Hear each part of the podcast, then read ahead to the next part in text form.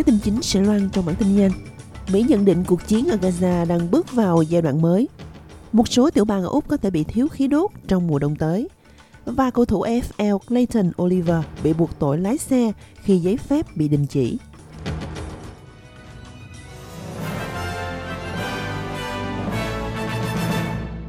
Sau đây là bản tin chi tiết. Quân đội Israel cho biết họ đã giết chết 3 con tin bị giam giữ ở Gaza sau khi họ bị xác định nhầm là một mối đe dọa. Cả 3 đã bị bắn chết ở thị trấn Seyaya ở phía Bắc. Thi thể của họ đã được đưa về Israel. Lực lượng quốc phòng Israel đã đưa ra một tuyên bố cho biết họ bày tỏ sự hối hận sâu sắc về vụ bi thảm và gửi lời chia buồn chân thành đến các gia đình. Israel cho biết họ sẽ cho phép 200 xe tải mỗi ngày vào Gaza qua cửa khẩu Kerem Salom gần biên giới với Ai Cập. Thông báo này được đưa ra khi cuộc tấn công của Israel vẫn tiếp tục ở Gaza, với các báo cáo về giao tranh ở các khu vực phía Bắc, miền Trung và miền Nam. Chủ tịch Ủy ban châu Âu Ursula von der Leyen cho biết, tuy viện trợ được hoan nghênh nhưng cần có giải pháp lâu dài. Chuyển qua tin khác, đồng chủ tịch Liên đoàn Tổ chức Ukraine-Australia, gọi tắt là AFUO, đang kêu gọi Úc đừng quên cuộc chiến đang diễn ra giữa Nga và Ukraine. Ông Romanov vừa trở về sau chuyến thăm Ukraine lần thứ 4 trong năm nay, cho biết bất chấp sự chú ý của thế giới chuyển sang Trung Đông, cuộc chiến của Nga vẫn tiếp tục khốc liệt ở Ukraine. Ông nói rằng Ukraine chỉ có thể thành công trong cuộc chiến chống lại Nga nếu nước này có các công cụ phù hợp, nghĩa là đổi mới máy bay không người lái, trang bị robot và các khả năng phòng thủ khác. Quay trở về Úc, một báo cáo mới cho thấy khí đốt sẽ cần được vận chuyển đến các tiểu bang miền Nam để tránh tình trạng thiếu nguồn cung vào mùa đông tới. Một cuộc điều tra về khí đốt đang diễn ra do Ủy ban Cạnh tranh và Bảo vệ người tiêu thụ Úc, gọi tắt là ACCC, thực hiện, tiết lộ rằng New South Wales, Victoria, Nam Úc và Tasmania có thể phải đối mặt với tình trạng thiếu khí đốt sản xuất trong nước vào những tháng mùa đông. Triển vọng ngắn hạn là có đủ khí đốt để đáp ứng nhu cầu vào năm 2024, nhưng lượng dư thừa giảm do các nhà sản xuất ở bờ biển phía đông tiếp tục xuất cảng khí đốt ra quốc tế. Báo cáo cho thấy có đủ công suất đường ống để vận chuyển khí đốt cần thiết từ Queensland về phía nam. Liên quan đến chính trường, bạn bè và gia đình của cố nghị sĩ Đảng Lao động Peta Murphy đã tập trung tại Melbourne để tưởng nhớ cuộc đời của bà Murphy. Bà Peta Murphy lần đầu tiên được bầu Quốc hội vào năm 2019, chỉ 2 tuần sau khi căn bệnh ung thư vú tái phát. Những đóng góp của cựu luật sư này cho chính trị Úc và công tác vận động chính sách được ghi nhớ là đầy cảm hứng và đầy lòng vị tha.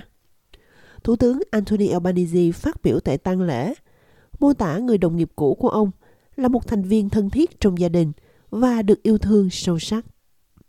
Liên quan đến Anh thì các nhà chức trách ở Vương quốc Anh cho biết họ đang điều tra các tình huống xung quanh sự xuất hiện của một thiếu niên người Anh đã mất tích 6 năm trước. Alex Batty, 17 tuổi, đã mất tích trong chuyến du lịch tới Tây Ban Nha cùng mẹ và ông nội khi cậu bé mới 11 tuổi. Người giám hộ hợp pháp của Anh vào thời điểm anh mất tích là bà ngoại. Các báo cáo nói rằng anh được phát hiện sau khi chạy trốn khỏi một cộng đồng tâm linh ở dãy núi Pyrenees. Chuyển qua tin thể thao, cầu thủ AFL Clayton Oliver đã bị buộc tội lái xe khi bằng lái đang bị treo. Cảnh sát cho biết cầu thủ 26 tuổi này đã bị bắt vào tháng trước ở Camberwell, ngoại ô Melbourne. Vào tháng 10 thì Oliver bị đình chỉ lái xe vì lý do y tế sau khi lên cơn động kinh. Cầu thủ của Melbourne Demons sẽ phải hầu tòa vào tháng 1. Chuyển qua các tin tức Việt Nam do VOA tường thuật. Ngay sau khi Việt Nam gia nhập cộng đồng chia sẻ tương lai với Bắc Kinh trong chuyến thăm Hà Nội kéo dài 2 ngày của Chủ tịch Trung Quốc Tập Cận Bình, một phát ngôn viên của Bộ Ngoại giao Hoa Kỳ nói rằng Việt Nam từ lâu đã là một đối tác quan trọng của Hoa Kỳ và mối quan hệ song phương của chúng ta ngày càng sâu sắc hơn. Phát ngôn viên Bộ Ngoại giao Mỹ cho VOA biết như trên hôm 14 tháng 12 qua email, nhưng không đề cập đến Trung Quốc, đối thủ cạnh tranh chiến lược của Mỹ và là cường quốc thứ 2 trên thế giới. Người phát ngôn Bộ Ngoại giao Mỹ nói, khi chúng tôi khảo sát những thách thức chung ở khắp nơi từ Biển Đông đến các công nghệ quan trọng và mới nổi, hai quốc gia của chúng tôi chưa bao giờ có nhiều điểm chung hơn thế. Hoa Kỳ và Việt Nam có chung ý thức về mục tiêu và tầm nhìn chung về một khu vực Ấn Độ Dương-Thái Bình Dương an toàn, thịnh vượng và cởi mở, trải dài từ hợp tác chặt chẽ của chúng tôi về di sản chiến tranh và các vấn đề nhân đạo đến an ninh khu vực, thịnh vượng chung, hợp tác sâu sát hơn trong việc giải quyết các vấn đề khủng hoảng khí hậu, bệnh truyền nhiễm, buôn lậu ma túy và động vật hoang dã, tăng cường hợp tác hàng hải và chống tội phạm xuyên quốc gia. Người phát ngôn Bộ Ngoại giao Mỹ nói, Việt Nam và Trung Quốc ký tuyên bố chung dài 16 trang và 36 văn kiện hợp tác trong các lĩnh vực cơ sở hạ tầng, thương mại và an ninh trong chuyến thăm Hà Nội của Chủ tịch Trung Quốc Tập Cận Bình. Một nửa số thỏa thuận được ký kết trong tuần này bởi hai quốc gia do Cộng sản cai trị là không mang tính ràng buộc, theo hãng tin Reuters hôm 15 tháng 12. Nội dung của các thỏa thuận này không được công khai, chỉ nêu tên như Hiệp định chuyển giao người bị kết án phạt tù, Hiệp định về phòng chống tội phạm, Hiệp định về việc cùng xây dựng cầu đường bộ qua sông Hồng, khu vực biên giới, bản ghi nhớ về tăng cường hợp tác viện trợ phát triển đường sắt qua biên giới.